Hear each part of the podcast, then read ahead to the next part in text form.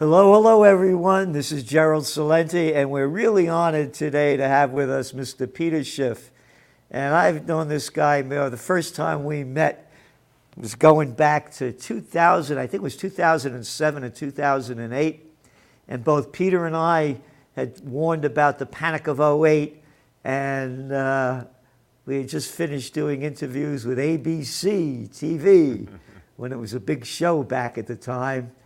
And after the show, we're outside talking, and I've been following Peter ever since. And this man has been on top of the trends in gold and precious metals and where the markets are going and the economy like no one else I've seen. So thank you very, very much, Peter, for being on with me today. And please tell people more about uh, Euro Capital. Well, Euro Pacific Capital, I am a registered investment advisor, broker dealer, so I help people invest their money, whether I help them do it themselves by giving them uh, individual stock recommendations and helping them access a lot of the foreign markets that many of the traditional brokerage firms really don't provide access to. Or more specifically, I manage money for people where I build the portfolios for them and I take care of all of the management of the accounts. I make the trades and just charge them a fee for those services. And I think it's very important that people understand the economic environment that we're in. A lot of people talk about inflation, but don't understand that at its core, it's really a tax. It's just the way the government chooses to fund its spending by creating money instead of raising taxes. And so the tax that we pay is inflation. Prices rise as a result of government money printing and the money is printed to fund deficit spending. But if you want to avoid the tax, you have to avoid what's being taxed, and that's US dollars and dollar denominated financial assets. So you need to invest abroad, you need to get out of the United States, you need to be in real assets, companies with, with, with uh, real uh, uh, you know, plant and equipment on their balance sheet, real resources that they own. Uh, they have businesses, they sell products that people need to buy so they can raise prices, not products that people want to buy only with the money they have left over once they finish buying what they need to buy. You want to have dividends that come to you in, in appreciating currencies, and you want to really have exposure to hard assets, commodities, industrial materials, uh, agricultural commodities, precious metals. These are the types of investments that will do very well in stagflation, which is really what we have. It's, we're going to be in recession soon, uh, but inflation is only going to get worse. Well, that's great. Well, you know, I'm calling it dragflation. Uh, I think the economy is going to drag down and inflation is going to keep rising. And with the, uh, what, what currency would you say, where, where do you think the dollar's going? Well, certainly all fiat currencies are going to lose value. I mean, all central banks are creating inflation, but I think the dollar will lose value relative to other fiat currencies, but all these currencies will lose value in real terms. So people around the world are going to see a loss of purchasing power of their local currency. The best, uh, you know, the best currency to own would be not a currency at all, but real money, which is gold. Gold and silver, I think, will continue to retain and, in fact, even increase in purchasing power over time. But also, I, I think it's important to have money in productive dividend paying assets. You can't just have everything in gold and silver. I think over the longer term, you'll get better returns from productive assets. It's just that in the US, uh, those productive assets are overpriced, and the US economy is headed for a dramatic collapse, which is not going to be good for US assets. And inflation is going to wipe out the value of US dollar denominated debt. You know, with, this, uh, with the sanctions that they've put on Russia, I mean, you know, Biden came out and, and said, you know, that the sanctions, you know, don't deter the anything. And yet they put these sanctions on and inflation is skyrocketing. It was going up before then. And now it's, it's out of control. Well, and, it, it was going to be out of control anyway. I mean, now I think they have a convenient scapegoat where they can blame it all on Putin. Uh, but you know, Putin, you can blame Putin for a lot of things, but U.S. inflation is not one of them. Uh, we're creating the inflation ourselves. It's the U.S. government, it's the U.S. Federal Reserve, and you know, I don't condone uh, what Putin is doing, but I do think the sanctions are going to backfire, which is usually the case with whatever government does. I don't think they're going to achieve their desired objective, uh, but I think they are going to ultimately weaken uh, the U.S. economy even further and ultimately put into jeopardy the dollar's role as the reserve currency even sooner than what otherwise would have been the case. I mean, I think the dollar was on its way out as the global reserve currency, but we just gave it a bit of a push, and maybe the rest of the world will give up on the dollar sooner rather than later. Well, you know, now that China, you know, China won't come out against Russia, and the two of them are uniting more and more, and India won't come out against Russia either. And when you're looking at China, you know, one of my sayings is that the 20th century was the American century, and the 21st century is going to be the Chinese century, because the business of America has been war, and the business of China is business. And they refuse to take a negative stance against uh, Russia. So do you see, you know, the, the yuan going much higher? Because right now it, it, it counts very little in, in, in global trade. Well, I think the Chinese currency is going to appreciate rather substantially against the US dollar, and I think that's going to be very good for the Chinese people. It's going to be horrible for the United States because it's going to make Chinese goods dramatically more expensive for American consumers, so most American consumers will have to give up on, on, on those goods. We don't have the ability to produce the goods ourselves.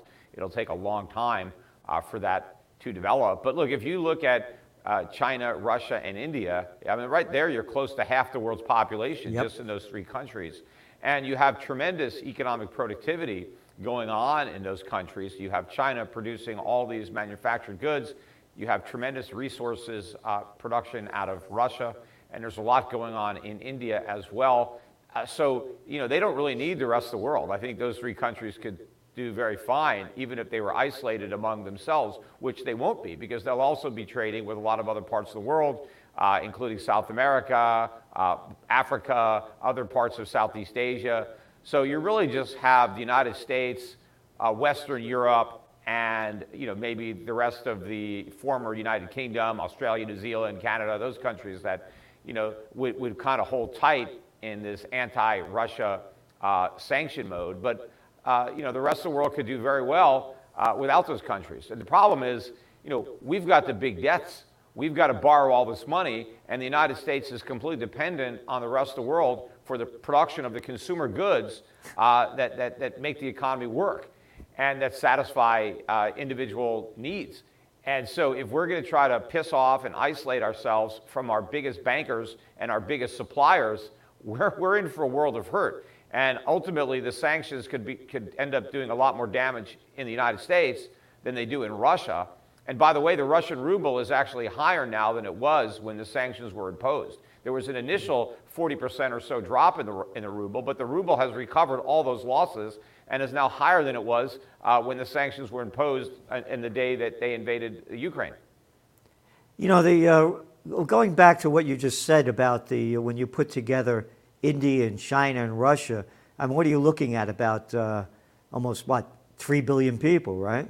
Yeah, I mean, it's better than 40%, closer to 50% of the population. I mean, China is the most populous uh, nation, and then I think India is number two. Yeah. And, and they're huge. You know, you're talking about, you know, well over a billion people in each country. Right, but yeah, about 1.4 billion in each, and then you throw Russia in there. Yeah. And, and then you put together all of you know, the United States and, and, and European countries, and you could throw in, in Canada there, what do you have? About 800 million.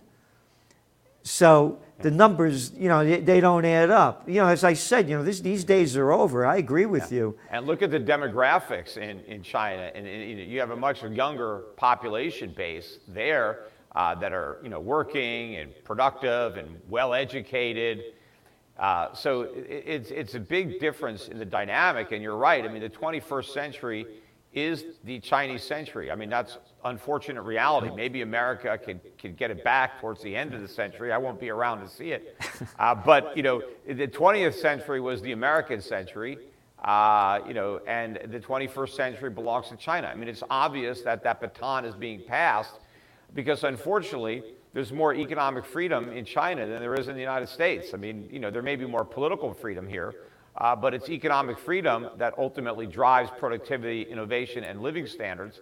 And they have more of that in China than we have here. And unfortunately, the pendulum is swinging in the wrong direction. We're going to continue to lose more and more of our economic freedom, and then our political freedom will be next. Well, our political freedom, I mean, it's already, you know, shot. I'm the governor, I'm the mayor, I'm, I'm whoever, I'll tell you what to do. Look at this arrogant guy we got over here playing mayor in New York. You know, he's putting masks on, on, on Yep. kindergarten kids and, and preschool kids when they don't get this thing, you know. And again, you know, I put out a magazine, only put the facts down of who's getting COVID, why, and when, you know. So, I mean, we've lost our freedom already. You're not Yeah, allowed to speak out against anything. You're blacklisted, blackballed, and on and on.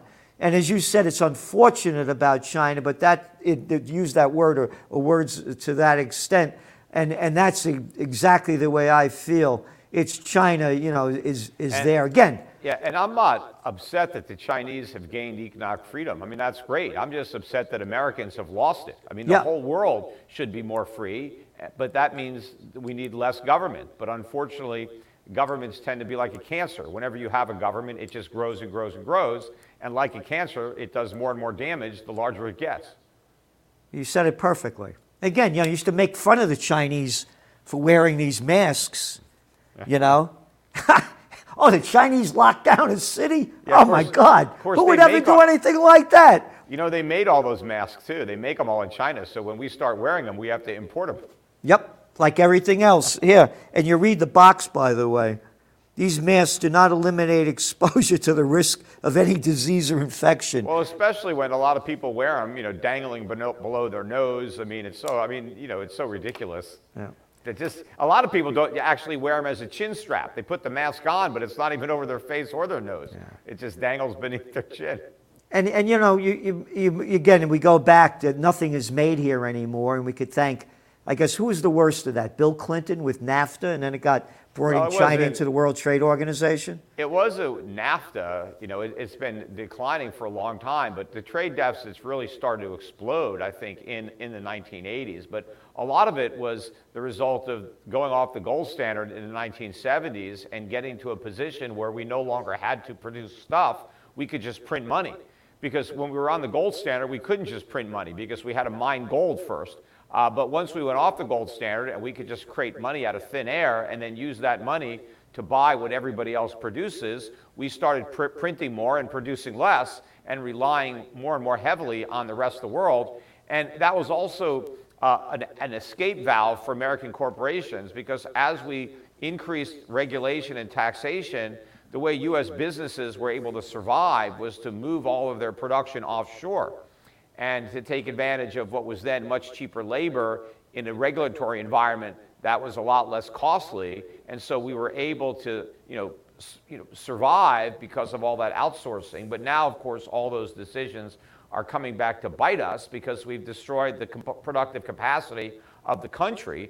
And now we're very vulnerable. You can look at what's going on with these global supply chains, and part of the problem is that whatever we want to buy first has to be shipped over here from China. And, and not only does it have to be shipped over from China and then unloaded on a port, let's say in California, but now everything has to be individually loaded up on trucks and sent to various parts of the country. You know, back when we produced our own stuff, we had factories all over the country. So stuff didn't have to come here on boats, and then a lot of the stuff that was produced was very close to the end consumer. But now, if everything is showing up in Long Beach or Los Angeles and you got to ship it all over the country, I mean, it's very expensive to distribute all the stuff that we import. And that goes back to inflation. Yeah, Adding, well- it- pushing more, costing more, and as we're earning less. You know, your analysis and overviews are really sensational. Thank you so much. And, you know, people should really understand this as you're putting it out there and you're bringing, you know, the whole picture together. You know, another part of that picture, by the way, of, you're talking about going off the gold standard in 1971. You know, what was going on back then and what preceded it for several years? Oh, a thing called the uh, Vietnam War? Oh, yeah, you remember that one? That, oh, that's when things really started to change.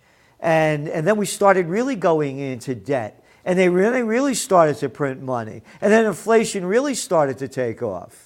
Yeah, and it But- wasn't just the Vietnam War. Remember, we had the war on poverty. We had the Great Society program. So it was guns and butter. We were printing money uh, to war on poverty, and we were printing money to have war against Vietnam. Ironically, we lost both wars. We lost the Vietnam War and we lost the war on poverty because poverty won.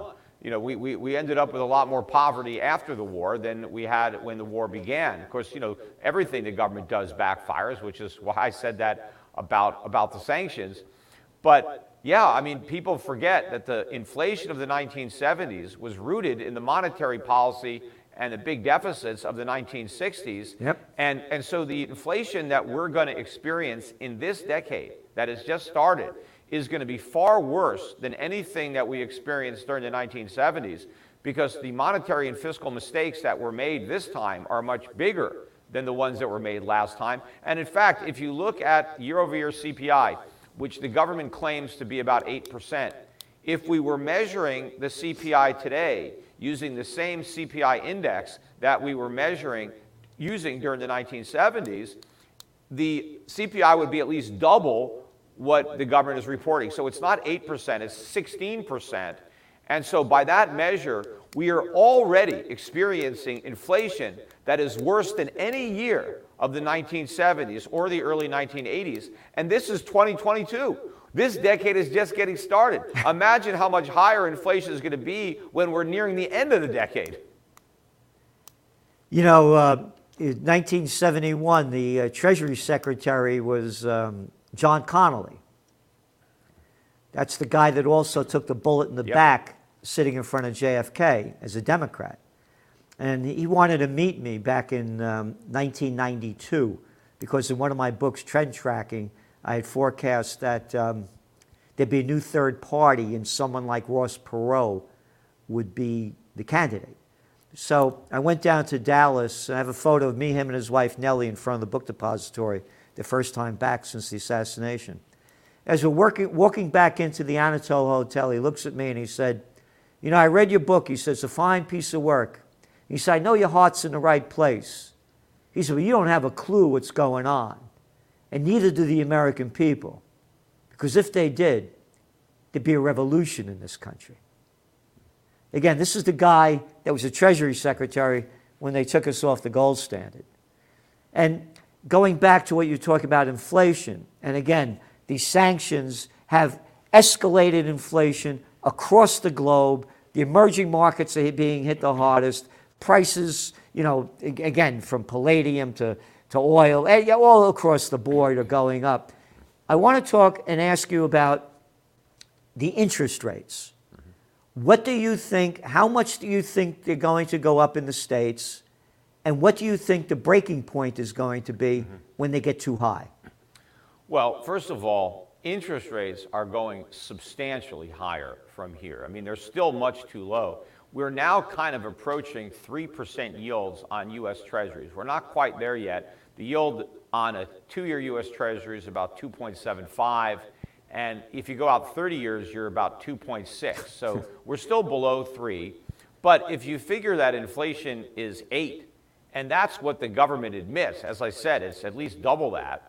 But if you just accept the government's version of inflation at 8%, why would you loan money to the US government for 30 years at 3%?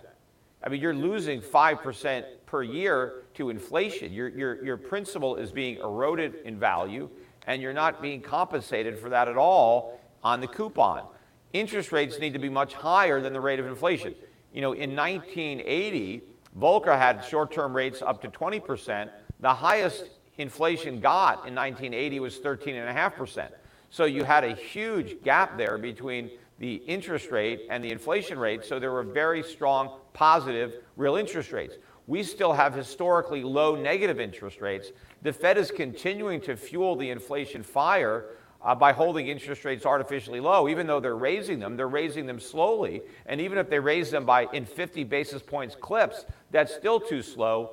I think that if the Fed follows through with its threat to shrink its balance sheet, and that really is a threat, because if the Fed shrinks its balance sheet, bond prices are going to implode, because that means the Federal Reserve is now competing with the U.S. Treasury. The Treasury has to unload two and a half trillion worth of bonds this year. If the Federal Reserve is going to unload another trillion or trillion and a half, you got four trillion uh, worth of low yielding treasuries looking for buyers. And by the way, the Social Security so called trust funds, they're now selling treasuries too because they're running at deficit. So the, the government is trying to unload trillions and trillions of low yielding bonds in a high inflationary environment.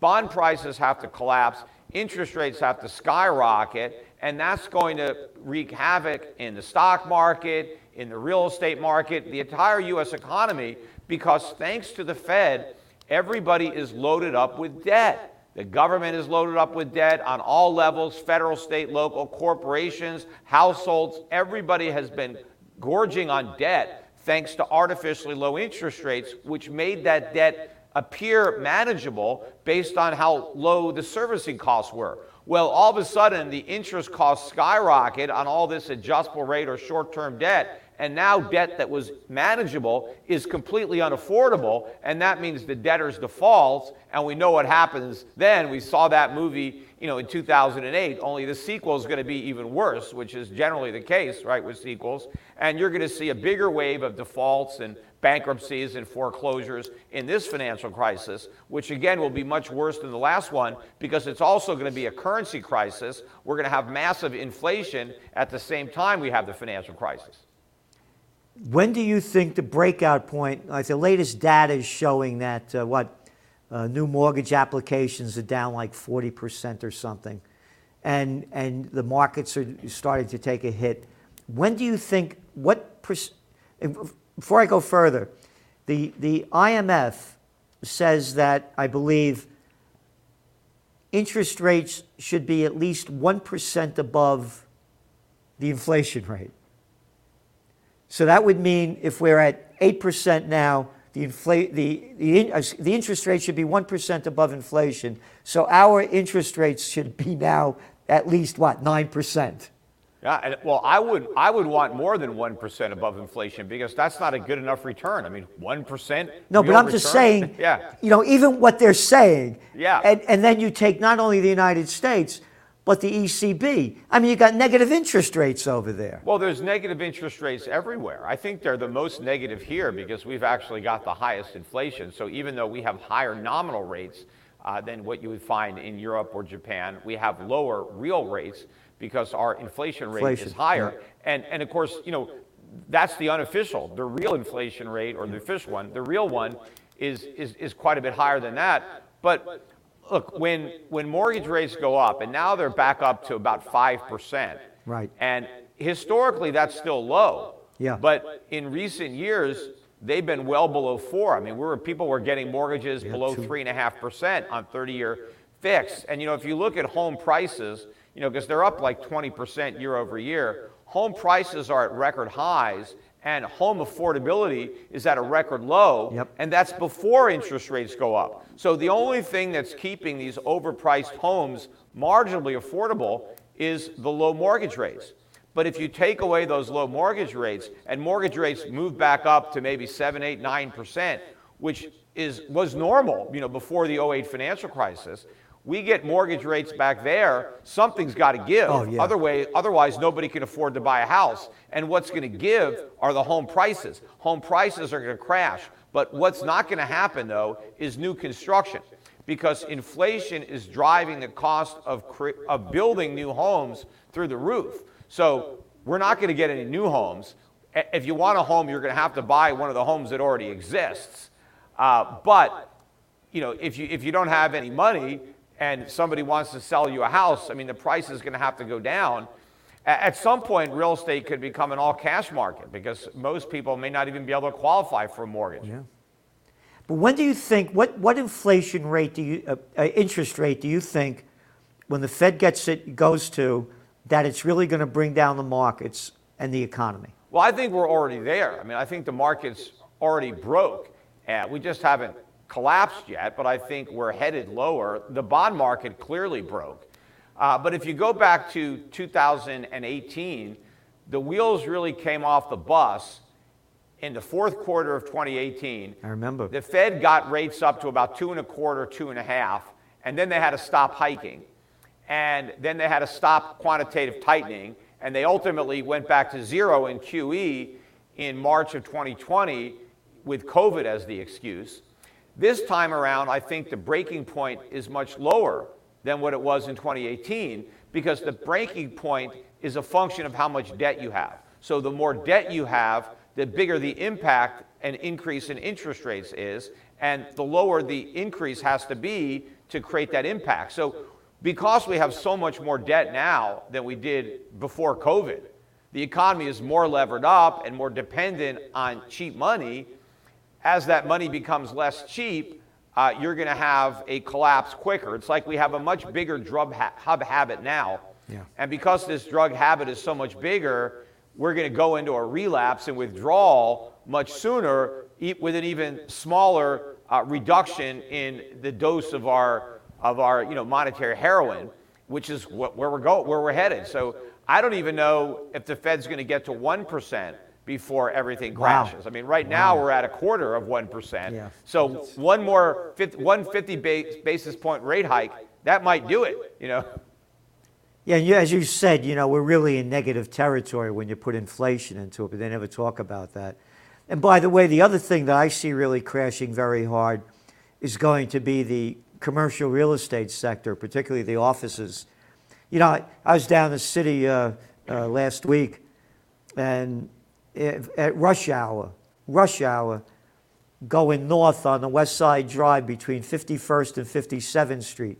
At rush hour, 515, as I'm going east on 51st Street and I look back on the West Side Drive, not one car, not one car in rush hour between 51st and 57th Street, and for rent signs all over the place. Yeah, the only thing that's propping up the commercial real estate market is the cheap money because the rental income is not there, and it's obvious that more people are going to work from home.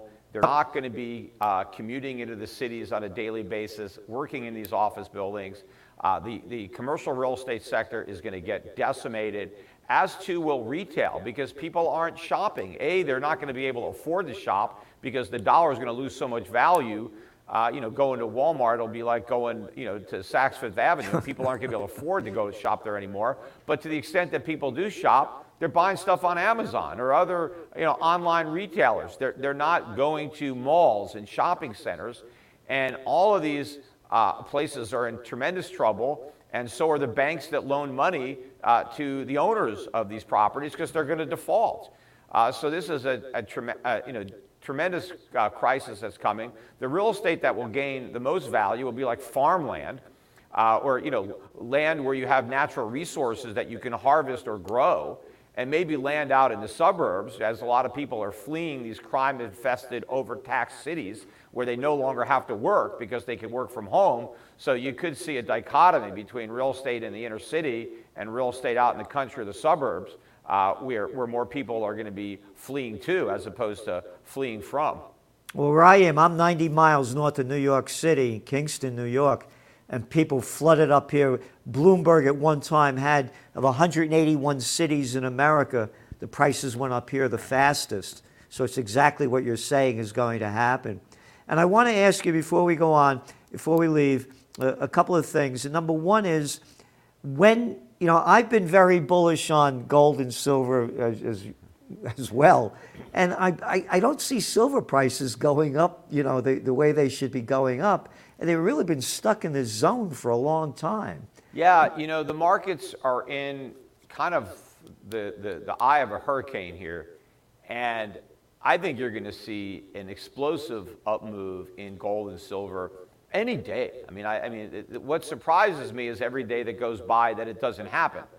But it will happen because the, the way the markets are looking at inflation right now in the Fed, the markets still believe that the Fed will be successful in its inflation fight and that this big uptick in inflation will in fact end up being transitory. It's just a longer transition than they may have first thought. But the markets still believe that inflation is going to stay around 2% or lower over the next 30 years. And you can see that by looking at yields on 30 year bonds. You can look at the spread between Treasury inflation protected bonds and regular Treasuries, that the markets still expect low inflation over the next 30 years, despite these massive deficits. And they believe the Fed can continue to print all this money, do all this quantitative easing, that the balance sheet can grow forever, and none of that is ever going to translate into higher inflation. And I think that's pie in the sky nonsense. And I think soon the markets are going to have to come to grips with reality that the Fed is going to lose the inflation fight. It may not even really have the fight, it may just be bluffing, but ultimately not even have the guts to get in the ring with inflation based on the political sacrifices that would be made short term for the economy and for employment and, and for the federal budget deficit. You know, because if the Fed fights inflation, the US government is going to be forced to dramatically cut government spending, including spending on Social Security, Medicare, and, and things like that. And so to spare politicians from having to make those tough choices, uh, it's, it's likely that the Fed n- never follows through with this, and we go back to QE, and the Fed starts cutting rates again, even as inflation remains high. But when the markets realize that the inflation is not going away, and even if we have a recession, inflation is not going away. A lot of people think, well, if the Fed doesn't win the fight against inflation, recession will, because the Fed's going to raise rates high enough to cause a recession, and the recession is going to get rid of inflation. It won't. No. The recession is going to make inflation worse, because in the recession, we're going to have less economic output, but we're going to print even more money. But when the markets come to terms with just how high inflation is going to be, there's going to be a rush into gold and silver like you've never seen. Prices are going to crash up, not down. But what you need to do before the herd is get all the gold and silver that you want now before that happens. You know, I have a company or I represent a company, SchiffGold, that I first founded and I still uh, have something to do with. And we've got the best prices on gold and silver. We don't have people trying to you know, talk you into, you know, these uh, collectible coins. You'll get the best prices on bullion, gold, and silver, and do it while gold is still below 2,000. Because I think the move from 2,000 to 3,000 is going to happen very quickly, and then the move from 3,000 to 5,000 may happen even quicker than the move from 1 to 2, and the move from 5 to 10, that may happen overnight. So you got to, you know, get, get, get into uh, uh, real money and get out of fiat currencies as quick as you can. I mean, there's a, a window of opportunity have no idea how long it's going to remain open, but just assume it slams shut tomorrow and, and, and get your gold and silver today. Yeah, and you know, again, going back to the inflation, what they've done with these sanctions on Russia will do nothing, nothing at all to stop what Russia's doing. And all it will do and is doing is hurting the people. And remember, again, Russia put, has all these resources, and they're getting more and more valuable. The Russian natural gas, the Russian oil that they are selling, they're getting a hell of a lot more money for it now than they were before the sanctions. Yeah, so this is just going to be hurting us. And I just want to, in closing, you know, you talked about what happened in 2018, and it was Trump that was pushing, pushing, pushing Powell to lower interest rates. And because, print money, exactly. He right. Was the, yep. It was collapsing then. And then there was a thing back in 2019 in September to January 2020 when the Fed dumped in what, $7 trillion into the repo markets to artificially prop them up? Yeah, but the, you could see everything started to implode. That was before COVID. That, yep. that, that repo blow up happened long before COVID. Yep. COVID just came along and gave them an excuse they were looking for to blame stuff on, which is what they're now doing with, with Putin, blaming everything on Putin. But inflation was going to continue even if uh, Russia had never invaded the Ukraine. And then they would have to come up with some other excuse uh, to blame all this stuff on. So here's my greatest fear. I say this for many years. When all else fails, they take you to war. Yep, Once upon a time, the there was, there was what? The thing called uh, the Great Depression? Hey, you forgot about that when World War II happened. Oh, let's go back to the dot com bust in 2000. Oh, the day before 9 11, the NASDAQ was down only 66%. And now we're going to get that guy Osama bin Laden dead or alive. But the fake markets, remember that one? Remember the housing and all that? So, my greatest concern, Peter, is that when all else fails, they take you to war. Yeah, that's been the playbook. But the problem is, I mean, we can't even afford peace, let alone war. I mean, we're broke. We're in no position to finance a war. In fact, we have to borrow money from our enemies in order to fight them, which yeah. makes no sense whatsoever. Ever. In fact, the, the, our enemies not only would have to finance the war, they'd have to supply us uh, with our material in order to fight the war. So we are in no economic position uh, to have a war. Well, but you're, but you're talking common sense. I mean, look at, the, look at the morons and imbeciles in charge of this show. You know, I mean, you know, again, like I say to people, oh, you're a Democrat or Republican? Or who do you look up to? Uh, Chucky Schumer or, or, or uh, Mitch McConnell? Now, there's a brilliant guy. No, I like Nancy Pelosi and Adam Schiff, you know. Well, I don't want to, I'm sorry to use that name in talking to you. Yeah, I don't want yeah. people to confuse the There two. are always people that think there's some relation there. But no, he's not even the black sheep of the family. he- He's not in my family. But I mean, there are a lot of Schiffs out there. So. I'm only kidding, you know. But I didn't even mean to bring his name up. But I'm just saying the morons out there. Lindsey Graham. I mean, look at these clowns. So what I'm saying is you got imbeciles in charge. And they'll do stupid things because they have a perfect track record of nothing but failure. And you also have to remember that these imbeciles, they have one agenda, and it's not to help the country, it's to get reelected. That's it. And so every decision they make is made from a political perspective, a selfish political perspective. Yep. So don't expect them to do what's right for the country because they couldn't care less about doing what's right for the country. What they care about is how do they get reelected. And generally, what you do to get reelected is the opposite of what you would do if you cared about the country. Perfectly said. Perfectly said. Peter, thank you so much. Again, you know, you, you, the, what you say, the knowledge that you have, there's, there's, you're, one of a kind. Nobody can match with the, the, the uh, insights, observations, facts, and data that you provide. So thank you so much. And again, please tell the people how they can get a hold of you if they want to invest their money into the future so they're not slaughtered by inflation. Sure. And Gerald, thanks for not only having me on, but I also appreciate all the good work that you've been doing over the years. Thank you. And you know, people can follow my work on my podcast. I generally come out with two to three episodes per week of the Peter Schiff Show podcast. You can hear it on schiffradio.com. You can also listen to it on my YouTube channel, The Schiff Report. Any place there are uh, podcasts. I recently launched a page on locals, so people will be able to uh, get the podcast there as well. Plus, I also put out a lot of other content, special content that's not podcast related, that you can pick up on my YouTube channel or on locals. Also, I, I do a lot on Twitter these days. I'm constantly tweeting, uh, so you can follow me there. Also, Instagram, Facebook. So I've got a presence on social media.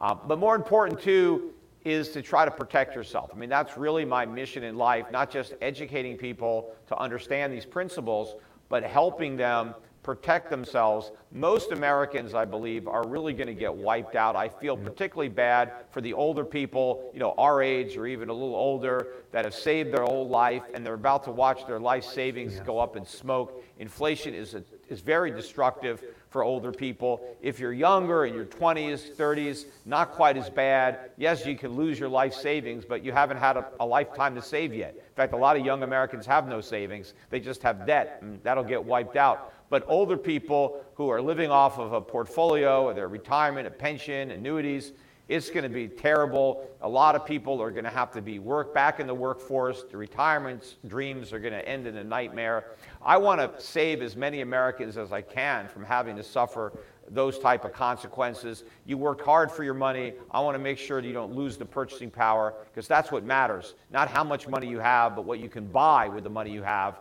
And you're not going to be able to buy much if you keep it in dollars. So people should contact me at Euro Pacific Asset Management, Euro Pacific Capital, talk to one of my representatives about our investment strategies and whether they're right for you, and then just move some funds over for me to manage for you to get it out of harm's way, to get it out of dollars, and to build a portfolio that will thrive during a period of stagflation. Again, thank you so much. But one thing, again, I don't call it stagflation. I say dragflation. Dragflation. Either it way. won't be stagnant. it's going to drag down. Yes, you know what? Then you're right because it's. I, I've actually been saying a inflationary depression because it's going to be really high inflation, and it's not just going to be a weak economy. It's going to be an outright collapse, Yep. recession, depression. So inflationary depression might be a better term because people go back and look at the 1930s, and we had a depression, but at least prices went down. And people think, oh, prices going down are bad because prices went down during the Depression. Prices going down was one of the good things during the Depression. It was a bright spot. It alleviated the suffering during the Depression. Imagine how much worse the Depression would be if the cost of living went up instead of down. I mean, people would be even more depressed if their grocery bills and their electric bills were skyrocketing, which is what Americans are going to be in store Yep. for uh, when the second Great Depression arrives. Yep. Thank you again, Peter. All and right. everyone, if you want to protect your future, this is a company that you should really consider looking into. Thanks again. Take care.